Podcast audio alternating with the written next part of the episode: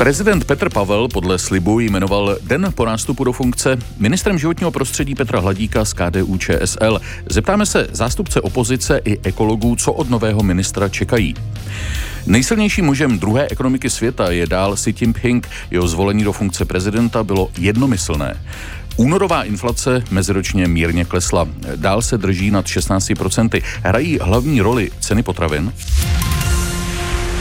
Prezident Petr Pavel dnes den poté, co se ujal funkce hlavy státu, jmenoval místopředsedu KDU ČSL Petra Hladíka ministrem životního prostředí.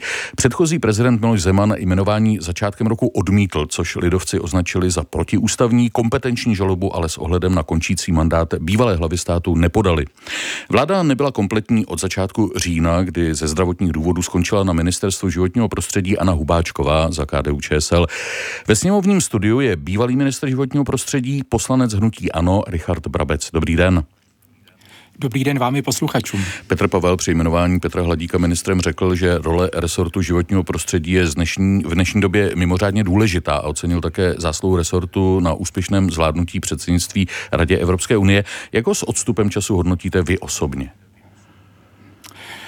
Eh, já určitě souhlasím s tím, že ta role je mimořádně důležitá. A já, když jsem poslouchal to, co říkal pan eh, premiér Fiala v deska při uvádění nového pana ministra do funkce, tak jsem se musel pousmát, protože pan premiér Fiala velmi chválil ministerstvo za eh, tisíce projektů a programy typu Nová zelená úsporám, dešťovka, kotlíkové dotace, eh, konkrétní pro, programy třeba zadržení vody v krajině a další. A to jsou všechno programy, vlastně, které připravila ještě naše vláda a e, vedení ministerstva nebo ministerstvo a státní fond za mého vedení. Takže e, tohle to je, já myslím, nevím, jestli to bylo kouzlo nechtěného, ale tohle to je vlastně pochvala i pro ministerstvo, které jsem měl čest ve, vést 8 let. Mm-hmm. A, e, ale svědčí to určitě o tom, že pokud bude nové vedení ministerstva pokračovat v těchto projektech, tak e, tohle to za mě logicky bude mít určitě podporu, protože já jsem přesvědčen, že ta role ministerstva právě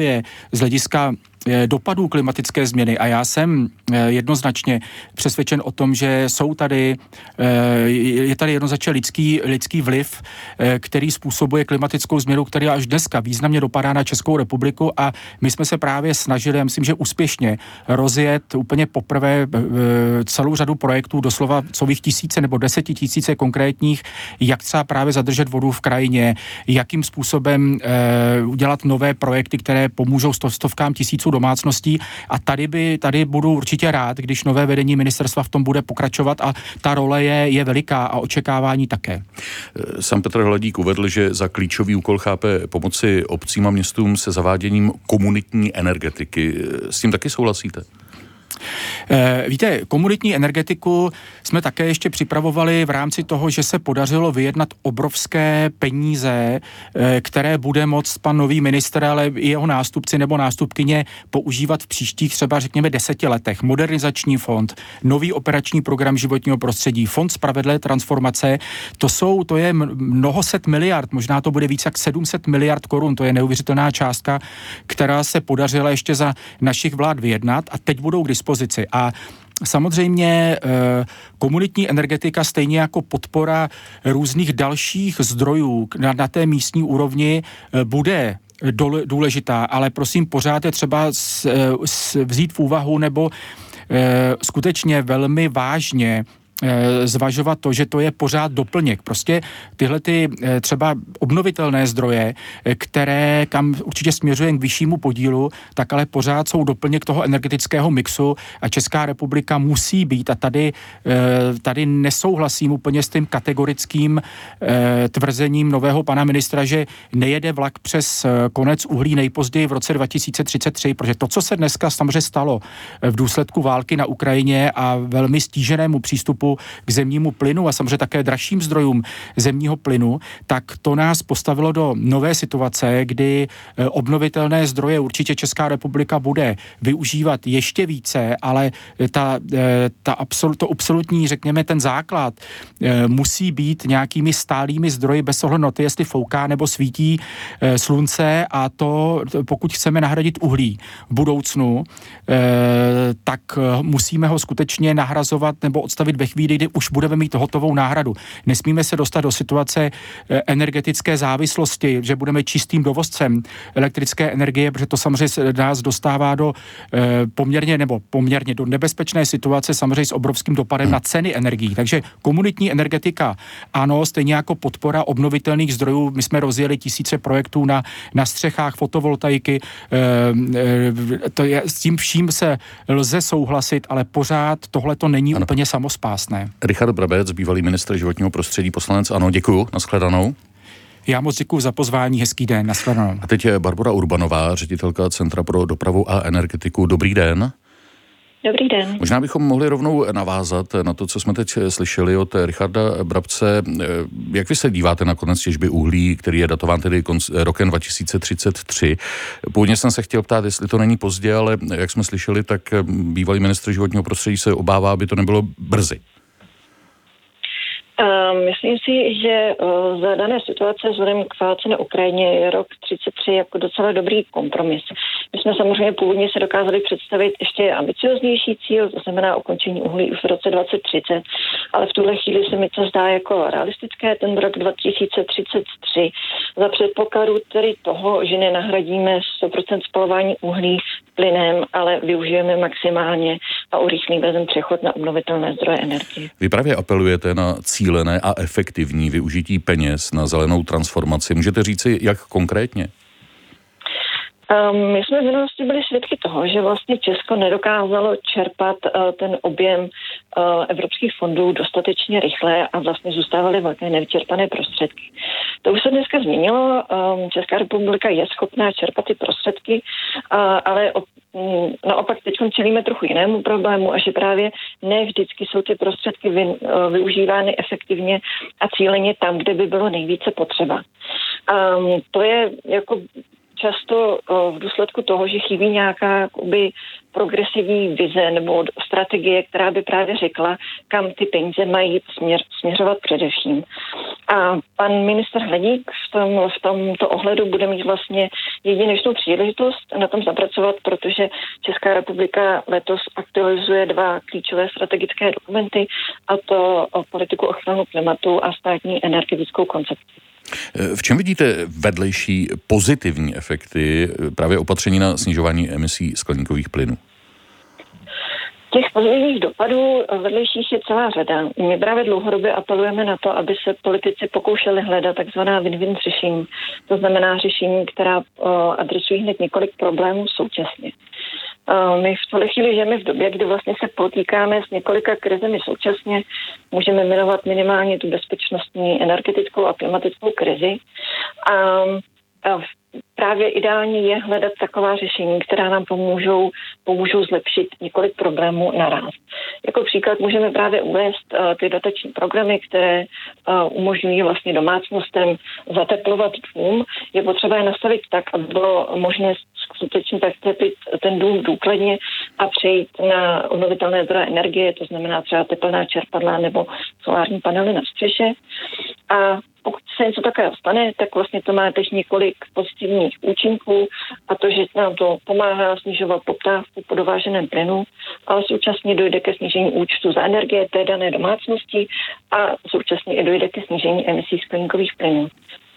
Jak jsme i tady no. slyšeli, tak vlastně um, vláda v tomhle ohledu udělala několik kroků správným směrem. Uh, mění se to skutečně k lepšímu, mm. ale je potřeba skutečně ty programy nastavit tak, aby široké spektrum společnosti, včetně těch eh, nízkopříjmových domácností, na ty peníze dosáhlo a mohli, mohli, mohli to vlastně mhm. uskutečnit. Mm-hmm. Ještě jedna otázka, prosím stručnou odpověď. Jak se díváte na dnešní protest skupiny aktivistů z hnutí poslední generace v centru Prahy? Oni žádají snížení maximální rychlosti v metropoli na 30 km za hodinu. Jaký by to mělo efekt? To plošné snížení na 30 km v hodině v zahraničí je poměrně běžná věc a jsou s tím pozitivní zkušenosti. Ostatně potom volá například i Světová zdravotnická organizace. Přináší to výhody ve smyslu bezpečnějšího provozu pro všechny, včetně um, chodců a cyklistů a zlepšení kvality ovzduší i snížení hladiny hluku ty ulice, které jsou vlastně bezpečnější, tak na nich má více lidí chuť chodit pěšky nebo jezdit na kole a celkově to oživí dané místo. Tolik ředitelka Centra pro dopravu a energetiku Barbara Urbanová. Děkuji, nashledanou. Děkuji, nashledanou. Ještě dodám, že ministr životního prostředí Petr Hladík bude dnes hostem 20 minut po 17. hodině. Čínským prezidentem je po třetí a možná doživotně Xi Jinping. Jednomyslně ho dnes ve funkci potvrdili delegáti Všečínského schromáždění lidových zástupců, tedy parlamentu. Už na podzim si Xi Jinping zajistil třetí funkční období v čele komunistické strany Číny. Šlo v čínských mocenských poměrech už jen o symbolické stvrzení postavení Xi Jinpinga. To teď proberu se zahraničním politickým analytikem Českého rozhlasu Milanem Slezákem. Dobrý den. Dobrý den přeji. Podle toho, že si eh, byl zvolen jednomyslně, eh, bylo asi dopředu jisté, že dál zůstává prezidentem. Přesto eh, mohl to ještě někdo nebo něco na poslední chvíli zdramatizovat? No to by bylo obrovské překvapení, řekl bych dokonce překvapení roku, protože čínský parlament, a to si musíme uvědomit, tu není od toho, aby v něm poslanci vyjadřovali vůli svých voličů, eh, kterou s nimi třeba probírají, anebo prosazovali své vlastní názory a postavili se proti vedení země, eh, pokud to považují za správné. Čínský parlament je tu od toho, aby schvaloval usnesení, která byla dopředu přijata někde jinde. Proto se mu také někdy hanlivě říká razítkovací parlament. Sijovo třetí prezidentské období znamená razantní rozchod s tradicí posledních desetiletí, kdy prezidenti a generální tajemníci komunistické strany vykonávali svoji funkci jenom po dvě období. Proč si, nebo čím to je, že si to mohl dovolit udělat? To bylo způsobeno dvěma, dvěma ohledy.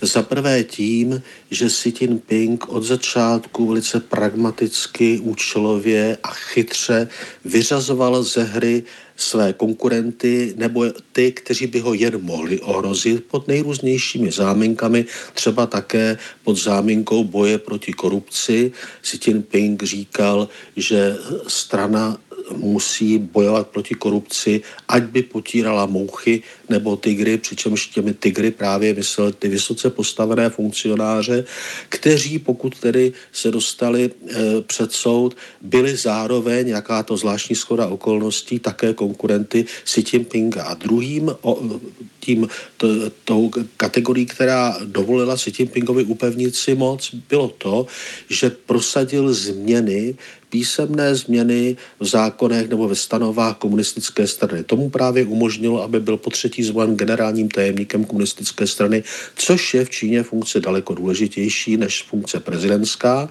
a také to, aby se stal po třetí prezidentem. Je Siovo mocenské postavení opravdu tak neotřesitelné, jak se to na první pohled jeví? Co třeba ekonomický dopad eh, těch bezprecedentních protikovidových opatření? Může slabá ekonomika ovlivnit jeho pozici?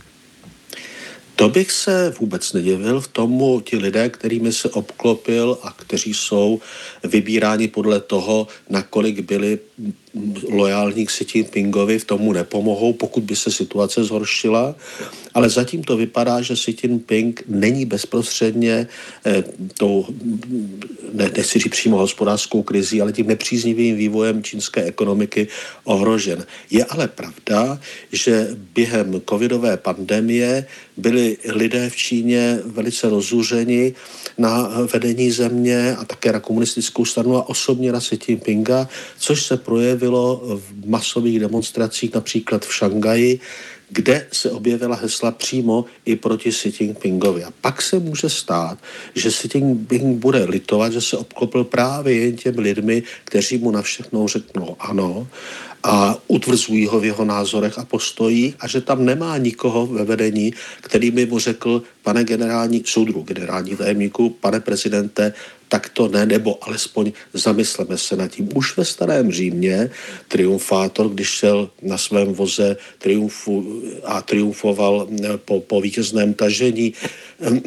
měl na tom voze také otroka, který mu šeptal do ucha, dej pozor, pane, jsi smrtelník a nikoli Bůh.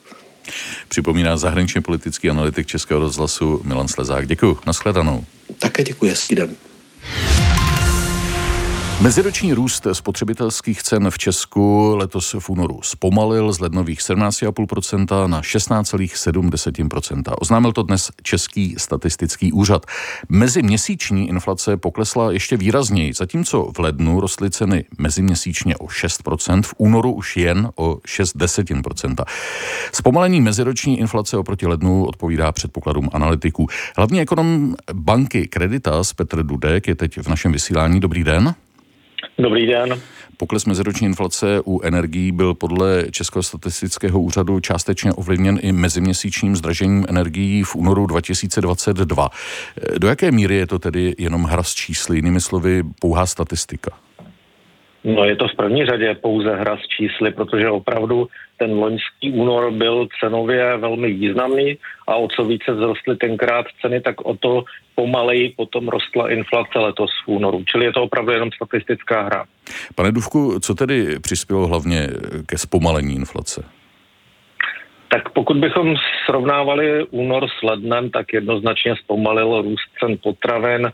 Už odezněl vlastně i ten energetický úsporný tarif, takže ta inflace i z tohoto pohledu může vypadat na chvíli o něco lépe. Ale když se podíváme potom do struktury a vidíme tam ty nárůsty třeba u bydlení o 22% nebo u potravin o 24%, tak samozřejmě ta inflace zůstává nejenom vysoká, ale stále ještě široce rozprostřená napříč celou ekonomikou. Jinými slovy, fakticky zatím o snižování cen zboží a služeb nemůže být řeči.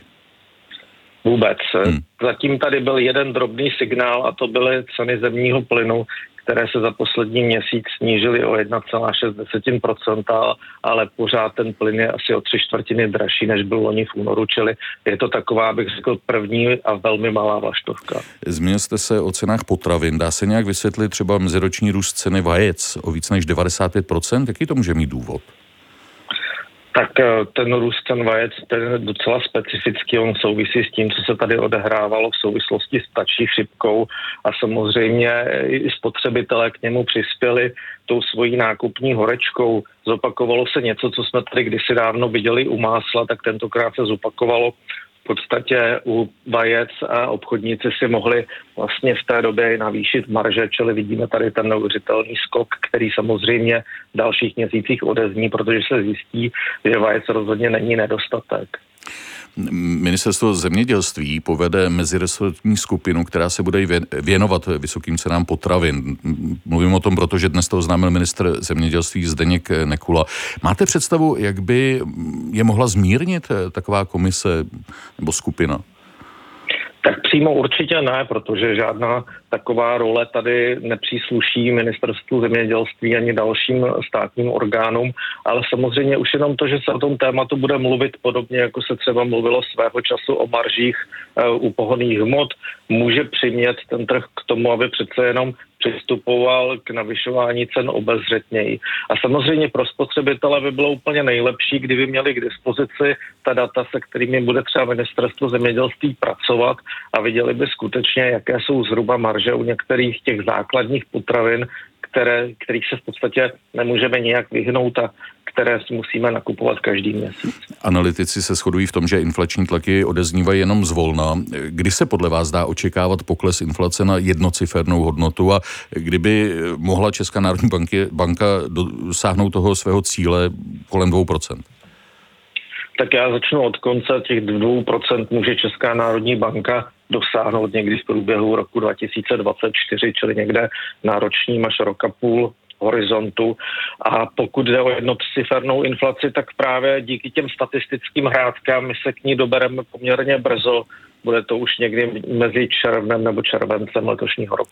Do jaké míry se projevuje sázka centrální banky na silnou korunu, ta by měla zlevňovat dovážené zboží? Zatím to není vůbec vidět, protože právě v únorové inflaci jsme viděli třeba, jak zdražuje vybavení domácností, což jsou výrobky, které se většinou do České republiky dováží. A když vezmeme v úvahu, že nejenom, že posílila koruna, ale zejména propadly námořní tarify, čili ta cena dopravy z Číny do České republiky se extrémně snížila na nějakou předcovidovou úroveň a také to v těch hmm. obchodech na cenách v podstatě vůbec vidět není. Čili zatím koruna ani ty námořní tarify neudělali nic. To byl hlavně ekonom banky Creditas Petr Dufek. Děkuji.